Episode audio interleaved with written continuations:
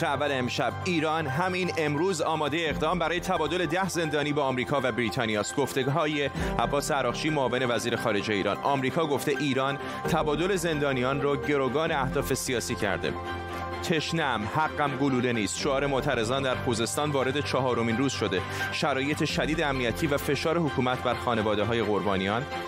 اسقر فرهادی با فیلم قهرمان و فیلم فنلاندی کابین شماره 6 مشترکاً جایزه بزرگ داوران فستیوال فیلم کن را گرفتند و داستان بیماری مرموز دیپلمات‌های آمریکایی چیست؟ بعد از هاوانا حالا شماری از دیپلمات‌های آمریکایی در وین هم به این بیماری مغزی ناشناخته و مرموز دچار شدند به تیتر اول خوش آمدید.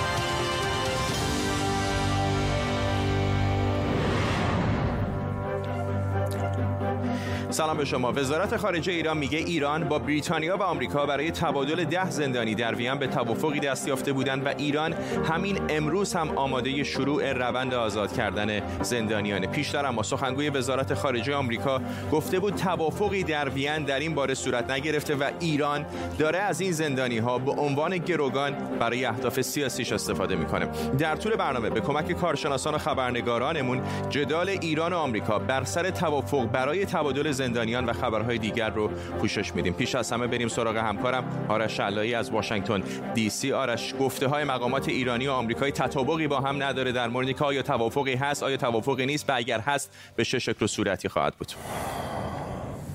فردا حدودا 19 ساعت پیش اول عباس عراقچی رشته توییت زد و گفتش که بریتانیا و آمریکا باید اینو درک کنند که مسائل مربوط به زندانیان مسائل انسان دوستانه است و نباید ربطش بدن به توافق اتمی یا هر گونه مذاکره اتمی.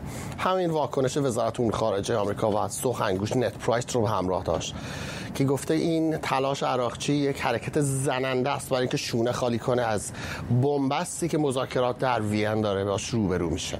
نکته جالب در مورد این تبادل روی توییتر این است که برای اولین بار سخنگوی وزارت خارجه آمریکا از کلمه بنبست یا این پس داره استفاده می‌کنه در مذاکرات وین. تا حالا هر وقت خبرنگار ازش سوال می‌کردن می‌گفت ما منتظر دور بعدی مذاکرات هستیم.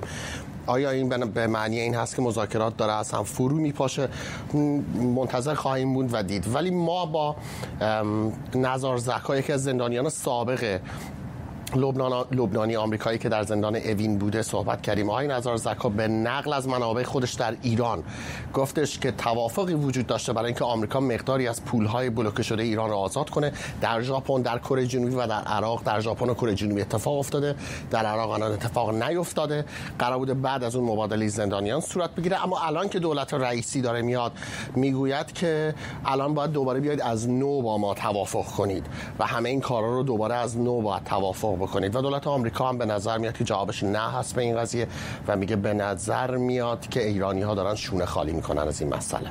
ممنونم از سوارش. علی خبرنگار ما در واشنگتن. در حالی که آمریکا توافق برای مبادله زندانیان رو تکذیب کرده ولی سخنگوی وزارت خارجه ایران میگه سر مبادله زندانیان آمریکایی و بریتانیایی در وین توافقی شده بوده. دولت‌های ایران و آمریکا درباره توافق مربوط به مبادله زندانیان حرفهای متناقضی می‌زنند. سعید خطیبزاده سخنگوی وزارت امور خارجه ایران میگه برای مبادله ده زندانی با بریتانیا و آمریکا توافق شده. در حالی که همتاش در وزارت امور خارجه آمریکا نت پرایس میگه حکومت ایران از زندانیان آمریکایی برای گروگانگیری و باج باجگیری استفاده می‌کنه و اصلا توافقی درباره مبادله زندانیان صورت نگرفته. الان چهار آمریکایی در ایران زندانیان سیامک نمازی و پدرش باقر نمازی مراد تاهباز و اماد شرقی. افشین شیخ الاسلامی وطنی و جمشید شارمهد هم که اقامت آمریکا رو دارن. زندانیان آقای شارمهد که اصلا روبوده شد و به ایران برده شد. آفرین نیساری هم که تبعه آمریکاست بعد از آزادی از زندان اجازه خروج از ایران رو نداره. از طرف دیگه گفته شده 13 نفر هم در فهرست فهرست مبادله زندانیان ایرانی در آمریکا که نه نفرشون اینها که پشت سر من عکس هاشون رو می‌بینید اغلبشون به دلیل دور زدن تحریم ها یا فعالیت های غیرقانونی مرتبط با ایران زندانی یا بازداشت شدن. یکیشون یعنی منصور ارباب سیر هم به دلیل توطئه برای ترور سفیر عربستان در آمریکا زندانیه. در همین حال چند زندانی از کشورهای دیگه هم هستن که سرنوشت اونها هم مشخص نشده و از هر از و هر از گاهی شنیده میشه که ممکنه بعضی هاشون مثل گذشته با متهمان یا زندانیانی که برای حکومت ایران مهم هستن مبادله بشن. ژیاو وانگ پژوهشگر تاریخ و زندانی پیشین در ایران از نیویورک با ماست. آقای وانگ شما خودتون تجربه زندانی شدن در ایران رو داشتید؟ شرایطی که الان مابقی شهروندان آمریکایی در ایران هم دارن. مطمئنم خبرهای این چنینی برای زندانیان کلی امید درست می‌کنه و نگرانی که آیا بالاخره آزاد خواهند شد یا نه. این آخرین جدالی که الان بین آمریکا و ایران هست رو چطور می‌بینید؟ سلام به شما. امیدوارم و باورم که و باور دارم که تبادل زندانی بین آمریکا و ایران در نهایت انجام میشه. ایران گیراگن گیری می‌کنه برای تبادل. گروگانه ها ارزش دارند اگر تبادل بشه. من حد می‌زنم که دلیل اظهارات آراقچی راجب تبادل زندانی این است که آمریکا را مورد این موضوع تحت فشار بگذارد. تا شرایط تا شرایط تا شرایط مطلوب به ایران قبول کنه. دارد بایدن سخنان عراقچی را رد کرده است. شاید به خاطر شاید به خاطر اینکه شرایط ایران اینقدر سخت است که دارت بایدن نتونست قبول کنه. آیا شما یادتونه که تقریبا دو ماه پیش ایران اعلان کرده ایران اعلان کرده بود که دولت آمریکا موفق بود که به ایران 7 میلیارد دلار بده برای آزادی چهار نفر زندانی آمریکا در ایران. من فکر می کنم که ایران این پورو بیرون از چارچوب برجام می خواهد مثل تبادل 2016 ولی دارات بایدن باید در چارچوب برجام این پرو به ایران بده. وگرنه دارد بایدن برای باج دادن به جمهوری اسلامی مورد انتقاد مورد انتقاد قرار بگیرد. به همین خاطر عراقچی گفت که آمریکا نباید این دو تا موضوع یعنی تبادل زندانی و مذاکرات مذاکرات برجان را به هم وصل کنند. ممنونم از شما ژیا وانگ پژوهشگر تاریخ و زندانی پیشین در ایران از نیویورک با ما.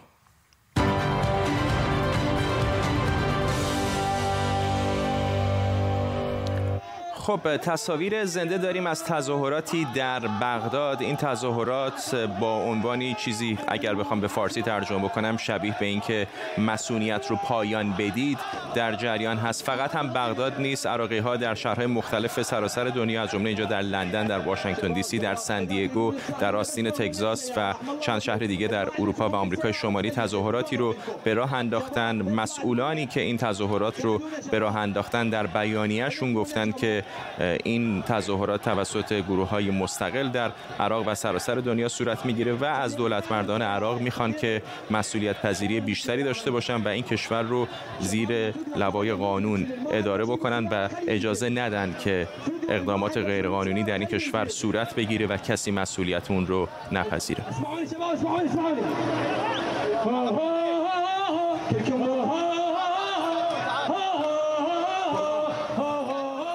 خب تصاویر زنده رو می‌دیدید از بغداد. در ایران اعتراضات به کم آبی و بیابی در شهرهای مختلف استان خوزستان ادامه داره. گفته شده شهرهای اهواز، سوسنگرد، شوش، شابور و کرخه شاهد اعتراضاتی بودند. ویدیوهای منتشر شده در رسانه اجتماعی که نشون میده معترضان شعار من تشنه حقم گلوله نیست سر میدن. همزمان با اعتراضات در خوزستان محمود احمدی بیغش نماینده شازن در مجلس هم گفته بوی خون و توطئه سوری میاد.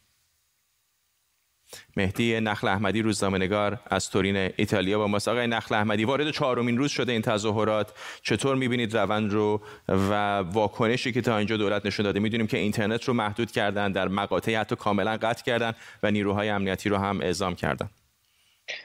بله متاسفانه باید عرض بکنم که خبری که چند روز چند دقیقه پیش منتشر شد حاکی از این هست که حداقل چهار نفر یا پنج نفر در این اعتراضات تا الان کشته شدن مصطفی نعیمی نعیماوی قاسم خزیری علی مزرعه سید حسین آل ناصر و گفته میشه آقای مهدی چونانی که 20 ساله است و به دلیل جراحت در بیمارستان بستری بود حالش وخیم هست. برخی منابع صحبت از جان باختن ایشون کردن چند دقیقه قبل. خب رسانه های جمهوری اسلامی زیاد تلاش می‌کنن که این اعتراضات رو به گروه های مثل تجزیه طلب متصل بکنند و این جان باختگان رو هم به حال از طرف این به حال گروه های معاند به قول خودشون گزارش بکنن. اما خب ما تجربه اعتراضات سالهای قبل سال 96 و 98 رو داشتیم و می‌دونیم که متاسفانه جمهوری اسلامی هیچ گونه رحم و شفقتی در اعتراض با در مواجهه با اعتراضات نداره. دولت و حاکمیت هم چندین جلسه تشکیل دادن گروهی از طرف قوه قضاییه فرستادن از طرف دولت گروه های فرستاده شدن. اما به نظرم با توجه به آن چیزی که کارشناسان میگن متاسفانه مشکل آب در خوزستان اونقدر به حال به مشکل جدی برخورده است که بعید هست در یک مدت زمان کوتاه بتونن اون رو رفع بکنن. در حالی که کارشناسان میگن نزدیک به 7 درصد از آبی که در خوزستان هست کافی هست برای آب شرب. ما می‌بینیم به دلیل به حال تاسیسات بسیار فرسوده تصفیه آب یا به حال اون سیاست های کلی که در طول سالهای گذشته در خوزستان داشتن در رابطه با قطع جاری شدن آب در این استان متاسفانه شرایط وخیم ایجاد کرده است که امروز مردم خوزستان برای آب آشامیدنی هم باید در صف خرید آب قرار بگیرند. ممنونم از شما مهدی نخل احمدی روزنامه‌نگار از تورین ایتالیا با ما. همزمان با دومین روز مذاکرات هیئت طالبان دولت افغانستان در دوحه پایتخت قطر گفته شده تمرکز طرفین بر روی اقدامات اعتمادساز گفتگو بر روی یک نقشه راه برای آینده سیاسی افغانستان و همینطور تهیه قانون اساسی اسلامی برای این کشور. همزمان با این مذاکرات هم ملا هبت الله آخونزاده رهبر گروه طالبان گفته این گروه با وجود همه پیروزی ها و پیشروی های نظامی حامی جدی راه حل سیاسی برای موزل افغانستان و سایر کشورها خواسته در امور داخلی افغانستان مداخله نکنند همکارم طارق عظیم از کابل همراه ماست. طارق آیا نشانه وجود داره که مذاکراتی که در دوحه در جریانه ممکنه به آرامشی در خود افغانستان ختم بشه؟ چاشت امروز دکتر عبدالله عبدالله رئیس شورای عالی مصالحه ملی از آغاز روز دوم مذاکرات صلح دوحه. بیادآوری کرد. مذاکرات ظاهرا پشت دروازه بسته برگزار شده. طرف افغانستان بیشتر روی مشارکت سیاسی طالبان تاکید می‌کنن اما او طرف طالبان هم خواستشان رهایی هفت هزار زندانی طالب از زندان است و این گونه حذف نامشان از لست سیاسی سازمان ملل متحد. از طرف دیگه ملا هبت الله خونزاده رهبر گروه طالبان در یک پیامی که به مناسبت اید نشر شده بود در او پیام گفته که با وجود که طالبان حملات گسترده را آغاز کردند ولی اونا تحت هر شرایط تنها راه حل جنگ افغانستان را یک مشارکت تمام مردم و یک راه حل سیاسی می‌دانند. از طرف دیگه هم موضوعی که در مذاکرات بیشتر روی از او بحث و تبادل, تبادل نظر صورت گرفت. موضوع رهایی زندانیان طالب از زندان بود که موردی که دولت افغانستان از 5000 زندانی را که قبلا رها کرده بودند به ناراض بودند و ظاهرا هر دو طرف بیشتر طرف طالبا هیچ انعطاف به از طرف اونا وجود نداشته و در خوشبینانه ترین حالت باید منتظر وقت امشب بمانیم تا یک اعلامیه مشترک نشر شود و حداقل سه روزی شاهد یک آتش بس باشیم. ممنونم از تو طارق عظیم. همکارم از کابل با ما. تصاویر زنده داریم از هلند. همطور که می‌بینید این کشور هم کم و بیش شبیه بلژیک و آلمان داره با سیلاب دست و پنجه نرم می‌کنه. کمی پیشتر نخست وزیر در واقع انتقالی این کشور مارک گفته که شرایط در مناطقی که در اون سیلاب آمده شرایط اضطراری هست و از این جهت کسب و کارها و ساکنین این مناطق می‌تونن دریافت کمک های دولتی رو دریافت بکنن. تصاویر زنده رو می‌بینید از رورموند در هلند. فقط هم هلند نیست در روزهای گذشته گزارش دادیم. در بلژیک و آلمان هم بارانهای شدید و سیل باعث شده که تعداد زیادی از شهرها و روستاها دچار شرایطی بشن که نمونهش رو در این تصویر می‌بینید. در بخشهایی از آلمان و بلژیک تعداد کشته به نزدیک 160 نفر رسیده.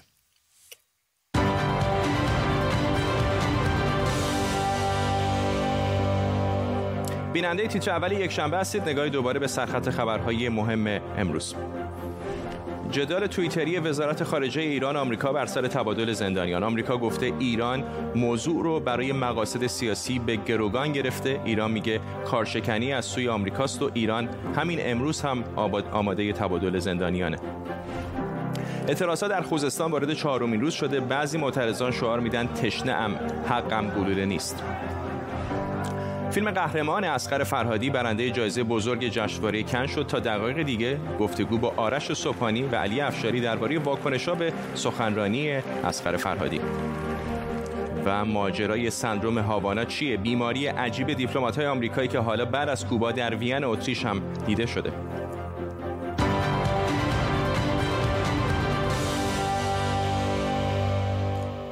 74 امین جشنواره فیلم کن دیشب به پایان رسید و نخل طلا به جولیا دوکورنو با فیلم تیتان رسید که یکی از فیلم های جنجال برانگیز امسال هم بود. این دومین باریه که زنان در این جشنواره به نخل طلا می‌رسن. اسخر فرهادی با فیلم قهرمان به طور مشترک با فیلم فنلاندی کوپه شماره 6 جایزه بزرگ داوران رو گرفتن البته اتفاق جالبی که توی مراسم اهدای جوایز رخ داد این بود که اسپایکلی رئیس هیئت داوران که احتمالاً خیلی متوجه سوال مجری برنامه که به فرانسوی پرسیده بود نشده بود همون اول مراسم اسم جایزه اصلی یعنی نخل طلا رو اشتباهی زودتر اعلام کرد Monsieur le Président, est-ce que vous pouvez nous dire آقای رئیس میشه اولین جایزه رو اعلام کنین؟ Yes, I can. Mais oui. بله می‌تونم جایزه نخل طلا می‌رسه به تیتان Wait, wait, wait, Le film qui a reçu la palme d'or. Non, سب کن سب کن این برای الان نبود on a évité le pire. همکارم آلا آرام بلندپز از کم با ماست. آرام یه کار داشت آقای اسپایکلی یه کار که اسم برنده ها رو درست معرفی کنه. خودش می‌گفت فیلم زیاد دیده. میگفتش که روزی چهار تا فیلم دیده خیلی خیلی خسته است. می‌دونی شب گذشته شبی بود پر از اتفاقات نادر و خب اولیش هم این بود که اسپایکلی جایزه ای که بعد انتها می‌داد رو ابتدا داد. البته خیلی قصه خورد از این مسئله ولی خب دوقیاتریه و هیئت جوری بهش دلداری می‌دادن که زیاد قصه نخوره. اما اتفاق نادر دیگه که خودت هم اشاره کردی درخشش زنان بود. زنانی که خیلی همیشه به تعداد کم ازشون در صنعت سینما تشویق شده. شب گذشته دو نخل طلا در بخش بلند و کوتاه به دو زن رسید. از فرانسه از فرانسه و هنگ کنگ. همینجور در بخش فیلم کوتاه در بخش ویژه و دوربین طلا دوباره دو زن جایزه گرفتن. اما نکته دیگه که می‌تونم در مورد جشنواره من بگم اینه که امسال این جشنواره فوق العاده جشنواره اعتراضی بود. همونجور که در فیلم کاترین کورسینی فیلم د دیواید می‌بینیم که عملا از سیاست های مکرون کشور ناراضی هستش. تا جایی که شخصیت فیلم میگه که می‌خواد بره کاخ الیزه و بزنه توی گوش مکرون و همینجور میاد توی نشست خبری همین رو دوباره تکرار می‌کنه تا می‌رسیم به کارگردان اسرائیلی ناداو لپید که از عدم آزادی بیان در اسرائیل میگه. همینجور از کشور چاد داریم که به مسائل زنان و سخت جنی می‌پردازه و می‌رسیم به اسقر فرهادی که اسقر فرهادی در اصل با فیلم قهرمانش میاد یک تلخی رو از سیاهی روزگار امروز ایران تصویر می‌کنه. او عملا ریاست سازمان های زندان ایران و خیلی از مسئولین خیریه ها رو میاره می‌ذاره جلوی دوربین تصویرشون می‌کنه و میگه که این افرادی که باید خیر بکنن چه جوری دارن منافع خودشون رو در نظر می‌گیرن. من سوالی کردم از آقای فرهادی که می‌تونیم با هم بریم ببینیم.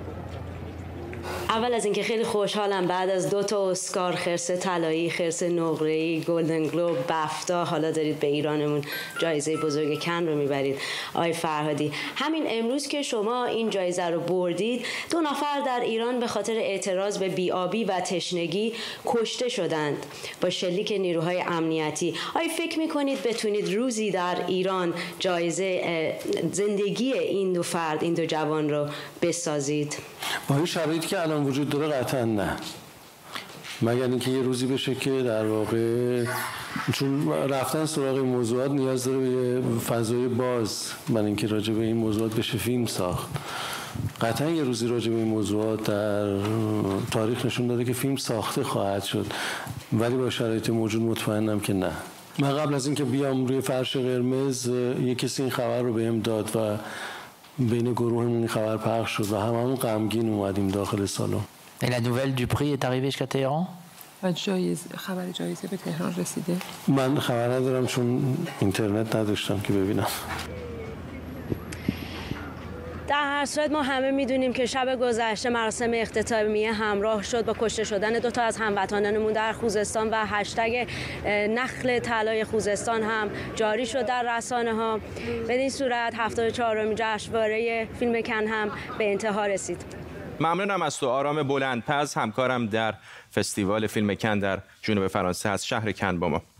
احتمالا اگر شبکه اجتماعی به خصوص توییتر رو دنبال می‌کنید متوجه شدید که مصاحبه ها و سخنرانی های آقای فرهادی در کن با واکنش های متفاوتی روبرو شده. بعضی ها معترضن که کارگردان فیلم قهرمان از فرصت این جشنواره برای منعکس کردن شرایط بد حقوق بشری در ایران استفاده نکرده و بعضی دیگه معتقدن این حملات برای تخریب فرهادیه و انتظار از او برای موضع‌گیری تند علیه حکومت غیر منطقیه علی افشاری تحلیلگر سیاسی از واشنگتن دی سی و آرش صبحانی خواننده و آهنگساز از استکهلم. با مساق افشاری با شما شروع می‌کنم. دیدید حتما در توییتر در شبکه اجتماعی خیلی داره نقد میشه با آقای فرهادی که به حال فرصتی بین المللی وجود داشت و شرایط ویژه هم در ایران هست و اون می‌تونست بهتر از اینها از این پلتفرم استفاده کنه. نه من چندان موافق این ارزیابی نیستم. یعنی ما برای داوری هامون و هم ارزیابی های سیاسی باید شرایط و ویژگی های افراد و موقعیت های اونها رو سنجید.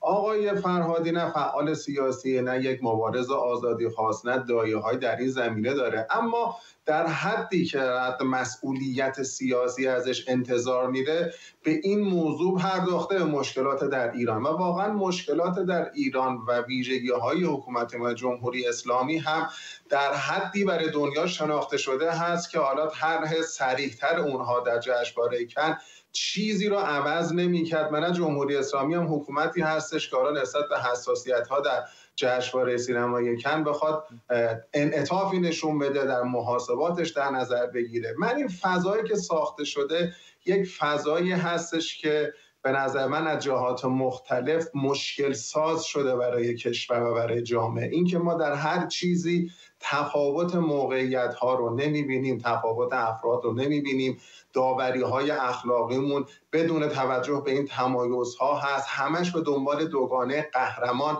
و ضد قهرمان هستیم. این حرف من به این معنا نیستش که آقای فرهادی نباید نقد بشه. من خودم با بحثی که ایجاد مصاحبه کرده بود که مشکل کنونی کشور رو وجود جهل تونسته بود که آگاهی بخشی باعث میشه که ما از جهل بتونیم ظلم رو بین ببریم و ظلم رو نتیجه جهل دونسته خب من با این کاملا مخالفم. اما میشه محترمانه نقد کرد. اما نه اینکه به سمت تخریب رفت. اسقر فرهادی که 109 جایزه در 57 جشنواره داخلی و خارجی گرفته سرمایه اجتماعی و انسانی این کشور هست و از اون باید احترامش رو داشت حفاظت کرد بهش مفتخر بود محترمانه هم نقدش کرد و اساسا فرهادی در جایگاه سیاسی خاصی نیست. بله من علی افشاری خوشحال میشم از قره فرهادی حرف های جنس من بزنه. بهشم میگم دمش گرم. این یک ارزش بالاتری میدم ولی انتظارات هم شاغول انتظارات هم از اسقر فرهادی رو چنین مسائل نمیدم و تا الان مسئولیت های سیاسیش به نظر من عمل کرده. آقای سوپانی همین صحبتی که آقای افشاری کرد به نظر شما انتظارها بیش از حد نیست؟ از او به حال همه ما شرایط ایران رو می‌دونیم. خود شما در ایران زندگی کردید. می‌دونیم که اگر انتقادهایی فراتر از اینی که داره انجام میده انجام بده احتمالا نخواهد تونست که کارش رو ادامه بده. سلام می‌کنم شما و آقای افشاری. من فکر می‌کنم که توقعی که از آقای فرهادی می‌رفت این بود که ثبات رویه داشته باشن. اگه ایشون ادعا می‌کنن که کار سیاسی نمی‌کنن ما داریم بیانی های متعدد از ایشون در دفاع از فلسطین در مورد ترافل بند در مورد برجام در مورد رأی دادن به روحانی همه اینجا اومدن وسط آستین رو زدن بالا کمپین رو انداختن و فعال بودن که خیلی هم خوبه. نظرشون رو گفتن و نظرشون رو محترمه. ولی وقتی می‌رسه به شرط ایران ایشون به صورت خیلی نسیخ به سوز نکبابی حرفایی می‌زنن که هیچ چیزی از توش در نمیاد. و من فکر می‌کنم که درسی که ما از این یکی دو سال اخیر گرفتیم اینه که مردم از این جور صحبت کردن خسته شدن. مردم از کسایی که حرفایی می‌زنن که دو پهلوه خسته شدن. شما موقعیتی که آقای ظریف داشت آقای خاتمی داشت چهار سال پیش رو بسنجید با وضعیت الان. همین جایزه رو اگه چهار سال پیش آقای فرهادی گرفته بود چقدر واکنش ها فرق می‌کرد؟ و اینکه می‌بینیم امروز مردم توقع دارن از ایشون که صداشون باشن توقع زیادی نیست. همون توقع رو از یک کارگر ساده دارن. که به اعتصابات بپیونده همون توقع رو از این معلم و دانشجو دارن و یک هنرمندم فرق نمی‌کنه. همین الان هم توی خود ایران هستن هنرمندایی که دارن بهای اینو می‌پردازن. هم توی ایران هم بیرون از ایران و کارشون با سانسور و سختی جلو میره مثل آقای رسولوف مثل آقای پناهی. ولی حرف مردم رو می‌زنن و فاصلهشون با مردم نیست یعنی با مردم فاصله ای ندارن. با این بالانس دشوار هست دیگه واسه کسانی مثل آقای فرهادی احتمالاً که تا کجا من پیش برم؟ چون به حال کسی مثل آقای پناهی خب الان ممنون کار هست نمی‌تونه کار تولید بکنه. شما به عنوان یک مخاطب آیا ترجیح می‌دید که آقای فرهادی بیش از اینها علیه حکومت به طور مشخص صحبت بکنه ولی نتونه آثار بیشتری تولید بکنه و مثلا به جشنواره‌های بین‌المللی بره. از اینها نبوده. من من خاطرم نمیاد که ایشون موضع شفافی گرفته باشن هیچ وقت. مخصوصا تو شبی که دو نفر مردن اونم تو جایی مثل کن. کن اصلا جای این کاره. سال 1968 اصلا مراسم کن و گودار و اون دوستان تعطیل کردن به خاطر اعتراضی که داشتن به شرایط فرانسه و جنبش دانشجویی. اینی که ایشون خجالت بکشن از اینکه حرف مردم بزنن میگم باز برمیگرده به خواسته و توقعی که مردم الان دارن جامعه ما جامعه چهار سال پیش نیست و ایشون به عنوان هنرمند که دماسنج جامعه دستشون هست حتما اینو می‌دونن. و من دوست داشتم که این ثبات رویه رو از ایشون می‌دیدم که وقتی که فلسطین موضوعش پیش میاد ایشون میان و کمپین رو میندازن در مورد ایران هم کلمه کافی بود اونجا بگن که دل من با خوزستان یا یا مردم من تشنن یک کلمه کافی بود اونجا تا مردم ببینن که ایشون به قول خودشون به قول بعضیا وسط بازی نمی‌کنن. آقای افشاری آقای سوپانی اشاره کرد به ژان لوک گودار فیلمساز فرانسوی سوئیسی که اتفاقا همین جشنواره کن رو زمانی در دهه 60 میلادی به هم زده بود به خاطر تظاهرات در فرانسه. خیلی ها میگن که هنرمندی که به این اندازه بین‌المللی رسیده موقعیتی داره و در واقع می‌تونه میکروفونی باشه برای منعکس کردن مشکلات کشور کشور خودش. چطور می‌بینید این رو. به خصوص که همونطور که آقای سوپانی اشاره کرد آقای فرهادی در موارد دیگری مواضع کم و بیش سیاسی گرفته بودند. ببینید اگر به حال انتخاب شخص من باشه من رویکرد گدار رو میپسندم اما تفاوت ها رو می‌بینم. اولا زمانه کنونی اون زمانه نیست. خیلی فرق کرده. دو اسخر فرهادی گدار نیست. اسخر فرهادی کار ویژه اصلیش تولید همین فیلم هاست که مخاطب جهانی هم پیدا کرده و گفتمان جمهوری اسلامی رو به چالش میطلبه. و اینکه ما بگیم مردم انتظار دارن بله من می‌فهمم. الان مردم ما خشمگینن. شاید الان اصلا موفق بهترین فیلم رو هم از فرهادی بسازه مثل چهار سال پیش مثل هشت سال پیش در جامعه و واکنش مثبت مواجه نشه. مردم خب گرفتار مشکلات اساسیشون هستن. اما این معلوم این حال یک تنوعی هم دارن و لزوما ما نمی‌تونیم از فرهادی رو مسئولیتی رو بر دوشش بگذاریم که اون به دلایل شخصی پذیرای اون نیست. باز هم میگم اگر این کار رو بکنه در این حد بالاتری قرار می‌گیره. اما ما با این در سطح فعلی نمی‌تونیم از اون رو نکوهش بکنیم اون رو بی اعتبار بکنیم مشکل من با برخی از واکنش ها این هست. البته از خیر فرهادی وسط پازی نکرده. در همه بزنگاه ها در کنار مردم معترض ایستاده در آبان 98 روز بیانیه‌ای که بخش هنرمندان دادن امضا کرده. و بعد هم خدا آقای به دوستان هنرمند می‌دونن. هنرمند بالاخره وقتی از اون فضای جامعش فاصله می‌گیره. یعنی یا با کلا کارش تعطیل میشه. یا اینکه مجبورش از کشور بیاد بیرون این خواهی نخواهی بر کیفیت کاراش اثر می‌گذاره. بنابراین از این زاویه هست که من این حملات تخریبی رو در مورد فرهادی قبول ندارم. نقدش مسئله نیست. اینکه فرهادی گفته بشه انتظارات بیشتری رو اعمال بکنه باز حرفی نیست. منتها فرهادی در همین در همین پاسخ به خبرنگار شما هم حرفش رو زد در کرد و گفت من نمی‌تونم برای این موضوعات فیلم بسازم. میگه ما غمگین اومدیم. بسار رو فرش کرد. حرفش رو زده. حالا اینکه من علی افشین تو داشتم بیشتر حرف بزنه مسئله دیگری است. آقای صبحانی فرصت کوتاهی داریم. می‌خوام با شما تموم بکنم.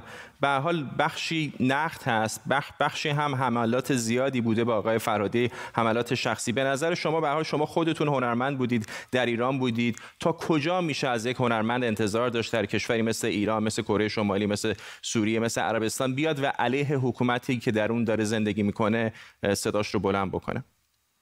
کسی از فرادی انتظار نداره که بیاد صدای اعتراض مردم باشه. ولی این سکوتش تو موقعی که همه دور میان روشن یه مقداری خب بالاخره باعث شد که این بشه. و من فکر می‌کنم همه اون 159 تا جایزه که آقای افشاری بهش اشاره کردن یا هر چقدر که بود خب ایشونو دارن میارن پایین الان شخصیتشون شخصیتی که اینقدر جایزه برده اینقدر زورش زیاده. شما یادتونه احمد شاملو رو نمی‌تونستن به این راحتی. جمهوری اسلامی خودش بود احمد شاملو رو از میون ببره. ولی نمی‌تونن کسی که اینقدر وضعش بالاست کسی مثل شجریان حتی مثل رسولوف که توی ایران کار می‌کنه در عین حالی که این وضعیت هست میاد و فیلمی مثل دست نوشتار می‌سازه. اینا رو نمی‌تونن حذف کنن و برای همین مردم انتظارشون بیشتر از این آدم هست. و اون, چه... اون که چقدر یه هنرمند می‌تونه حرف بزنه توی فضای بسته مثل ایران یا بیرون از ایران یا کشور مشابه اونم به نظرم بستگی به این داره که اون خود اون هنرمند چقدر احساس مسئولیت می‌کنه نسبت به اون جامعه چقدر همون جوری که کارگری که هیچی نداره همون هیچی نداشتهش رو میاره می‌ذاره وسط و توی اعتراضات توی اعتصابات شرکت می‌کنه. این مینیمم کاری که اسقر فرادی فهم می‌تونست اشاره بکنه به وضعیت ایران و کسی انتظار نداره ازش که فیلمی بسازه در مورد کشته شده خوزستان. ممنونم از هر دوی. شما آرش صبحانی خواننده و آهنگساز از استکهلم و علی افشاری تحلیلگر مسائل سیاسی از واشنگتن دی سی با ما.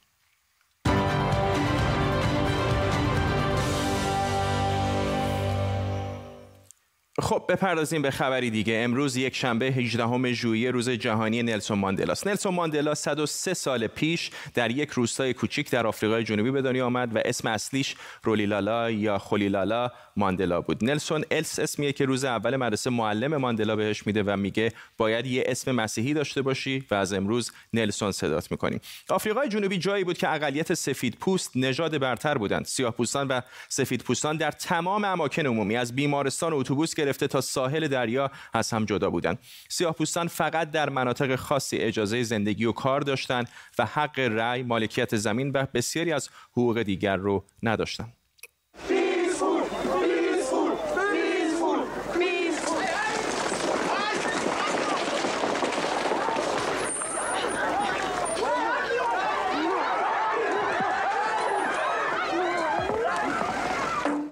ماندلا بعد از دوران مدرسه تحصیلاتش رو در رشته حقوق شروع کرد اما در همون سالهای اول به خاطر فعالیت‌های سیاسی از دانشگاه اخراج شد. هرچند که سالها بعد موفق شد اولین دفتر وکالت مخصوص سیاه‌پوستان رو دایر کنه. ماندلا سال 1942 عضو کنگره ملی آفریقا شد و مبارزاتش رو شروع کرد تا زمانی که دولت دولت فعالیت این تشکیلات رو ممنوع کرد و ماندلا مجبور شد به زندگی زیرزمینی و مبارزه مخفیانه علیه رژیم آپارتاید رو بیاره. در سال 1964 ماندلا 45 ساله بعد از ماها تعقیب و گریز بازداشت شد. به اتهام فعالیت و توطئه حکومت محاکمش کردند و به حبس ابد محکوم شد. 18 سال از 27 سال دوران محکومیتش رو در یک سلول 5 متری در جزیره روبن در نزدیکی کیپ تاون گذرون جایی که این روزها یکی از جاذبه های توریستی آفریقای جنوبیه.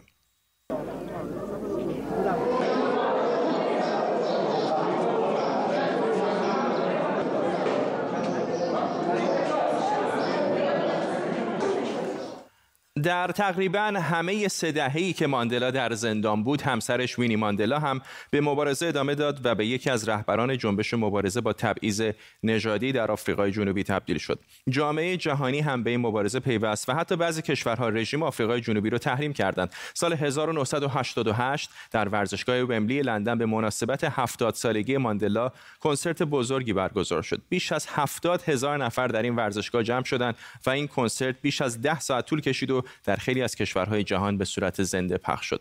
ماندلا در زندان هم بیکار ننشست و به خیلی از زندانیان خواندن و نوشتن یاد داد و بالاخره در 71 سالگی و بعد از تحمل 27 سال حبس در 11 فوریه 1990 از زندان آزاد شد.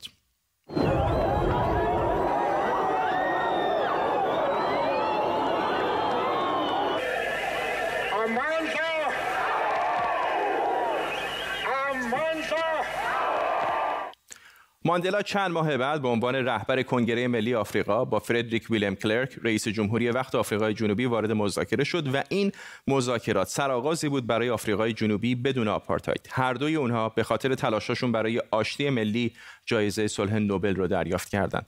دهم مه 1994 روز بزرگ و به یاد در تاریخ آفریقای جنوبی. ماندلا در اولین انتخابات آزاد در آفریقای جنوبی به عنوان اولین رئیس جمهوری سیاه‌پوست این کشور انتخاب شد. و تا سال 1999 هم در این سمت باقی موند. بعد از اون ماندلا خودش رو بازنشسته اعلام کرد اما همچنان به شیوه های مختلف مثل راه اندازی بنیادهای نیکوکاری به فعالیت های اجتماعی ادامه داد مردم آفریقای جنوبی میزبانی جام جهانی فوتبال 2010 رو هم مدیون تلاش های ماندلا بودند نلسون ماندلا مادیبا پدر ملت آفریقای جنوبی 5 دسامبر 2013 در 95 سالگی در خونش در ژوانسبورگ درگذشت و در روستای محل تولدش به خاک سپرده شد. در حالی که به خاطر سالها مقاومت و مبارزه خستگی ناپذیرش نه تنها در آفریقای جنوبی بلکه در سراسر دنیا به نماد آزادی و عدالت تبدیل شده بود. این روزها آفریقای جنوبی وضع خیلی خوبی نداره و به نظر می‌رسه هرج و مرج همه جا رو فرا گرفته. اما امسال هم مثل هر سال در روز تولد ماندلا به مردم فراخوان میدن که 67 دقیقه از وقتشون رو به نیکوکاری و کمک به همدیگه اختصاص بدن به پاس 67 سالی که ماندلا برای عدالت اجتماعی مبارزه کرد. از ایرج آبدیان مشاور اقتصادی پیشین نلسون ماندلا در جوانسبورگ پرسیدیم میراث ماندلا در جامعه امروز آفریقای جنوبی چیه؟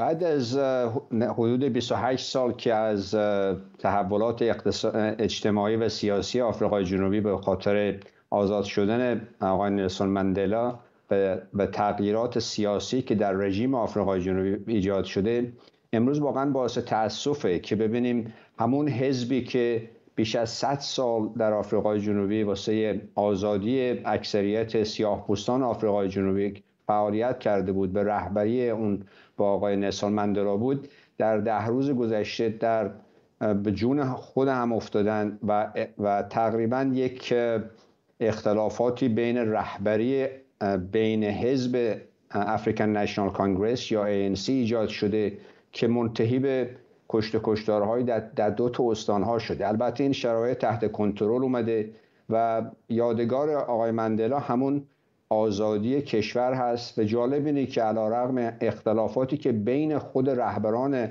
افریکن نشنال کانگرس یا ANC هست جمعیت قریب به اتفاق آفریقای جنوبی سیاه و سفید هماهنگ بودن در هفته در چند روز گذشته واسه پشتیبانی از سیستم قانون حقوقی و سیاسی اینجا. بنابراین یادگاری که آقای مندلا واسه ما گذاشته همین که مردم رو به صلح دوستی و تقریبا تثبیت شرایط سیاسی در مقایسه با بقیه کشورهای دیگه که بین خودشون می جنگیدن و یا جنگ های داخلی رو ادامه می داشتن هست. و این یادگاری است که بدون شک آقای مندلا در این کشور گذاشته است. خب تصاویر زنده داریم از مکه در عربستان سعودی. می‌دونید که مراسم حج امسال در شرایط ویژه برگزار میشه به خاطر ویروس کرونا. امسال فقط کسانی که تونستن حداقل دو دو دو دوز واکسن کرونا رو بزنن می‌تونن در این مراسم شرکت بکنن. تصاویر زنده رو می‌بینید از مکه. کمی پیشتر خود صحن کعبه رو هم داشتیم می‌دیدیم. ساعت کمی بعد از هفته بعد از ظهر هست در عربستان سعودی. و همونطور که پیشتر هم گفتم تعداد کمی از ساکنان عربستان سعودی و خود سعودی ها امسال می‌تونن در این مراسم شرکت بکنن. دومین سالی هستش که تحت شرایط ویژه به خاطر کرونا مراسم حج امسال به این صورت برگزار میشه. دیپلمات های آمریکایی در وین به بیماری شبیه سندروم هاوانا مبتلا شدن. اولین بار علائم این بیماری مغزی ناشناخته و مرموز در بین کارمندان سفارت آمریکا در هاوانا و در سالهای 2016 و 2017 دیده شد. این افراد علائمی مثل سرگیجه از دست دادن تعادل کاهش شنوایی و اضطراب شدید داشتند دلیل قطعی این بیماری هنوز ناشناخته است اما دانشمندان آمریکایی تابش پرتوهای هدایت شده مایکروویو رو علت احتمالی این اختلال می‌دونند. دولت آمریکا در حال بررسی علل این بیماریه. همکارم نیلوفر پور ابراهیم از پاریس با ماست. نیلوفر این دیگه چه بلایی داره سر دیپلمات های آمریکایی میاد؟ بله چیزی که مشخصه اینه که حدودا 20 دیپلمات آمریکایی از کارمندان سفارت آمریکا در وین یا حالا ماموران اطلاعاتی این کشور در شهر در اتریش به این بیماری یا حالا سندروم هاوانا مبتلا شدن. این اولین موردیه که بعد از روی کار اومدن مواردی که بعد از روی کار اومدن دولت آقای بایدن در هفت ماه گذشته منتشر شده. قبل از این توی سالهای گذشته یعنی بعد از حتی سال 2016 2017 موارد دیگه هم گزارش شده بود و سازمان های مختلف در دولت آمریکا تحقیق و بررسی می‌کردن این موضوع رو که ببینن دلیلش چیه یا چه کسی عامل این حمله یا حالا اتفاقیه که باعث شده کارمندان یا اعضای دولت این کشور به سندروم هاوانا مبتلا بشن. ولی تا قبل یعنی تا دسامبر سال 2020 وقتی که CIA اعلام کرده بود خواسته بود از تمام کشور مامورانش یا سفارتخونه‌هاش در کشورهای مختلف که اگه موردی رو مشاهده کردن گزارش بدن وین یا اتریش جزوش نبود و بنابراین این موضوع حالا خیلی مهمه. تعداد کسانی که در وین این مورد رو تجربه کردن سندروم هاوانا رو تجربه کردن تعدادش از تمام جاهای دیگه کشورهای دیگه بیشتر مواردی قبلا در روسیه چین و بریتانیا هم مشاهده شده بود. از این جهت مهمه که گفته میشه که وین مهمترین مرکز در واقع جاسوسی یا فعالیت های اطلاعاتی سرویس های امنیتی کشورهای مختلف از جمله آمریکاست و در واقع تیر اتهام هم نشان به سمت روسیه نشانه میره که گفته میشه احتمالا کار روسیه است. ممنونم از تو نیلوفر پور خبرنگار ما در پاریس. فرصتی داریم تا دوباره تصاویر زنده رو بهتون نشون بدم از مکه و مراسم حج تمتع که امسال به خاطر شرایط ویژه کرونا مثل پارسال با محدودیت هایی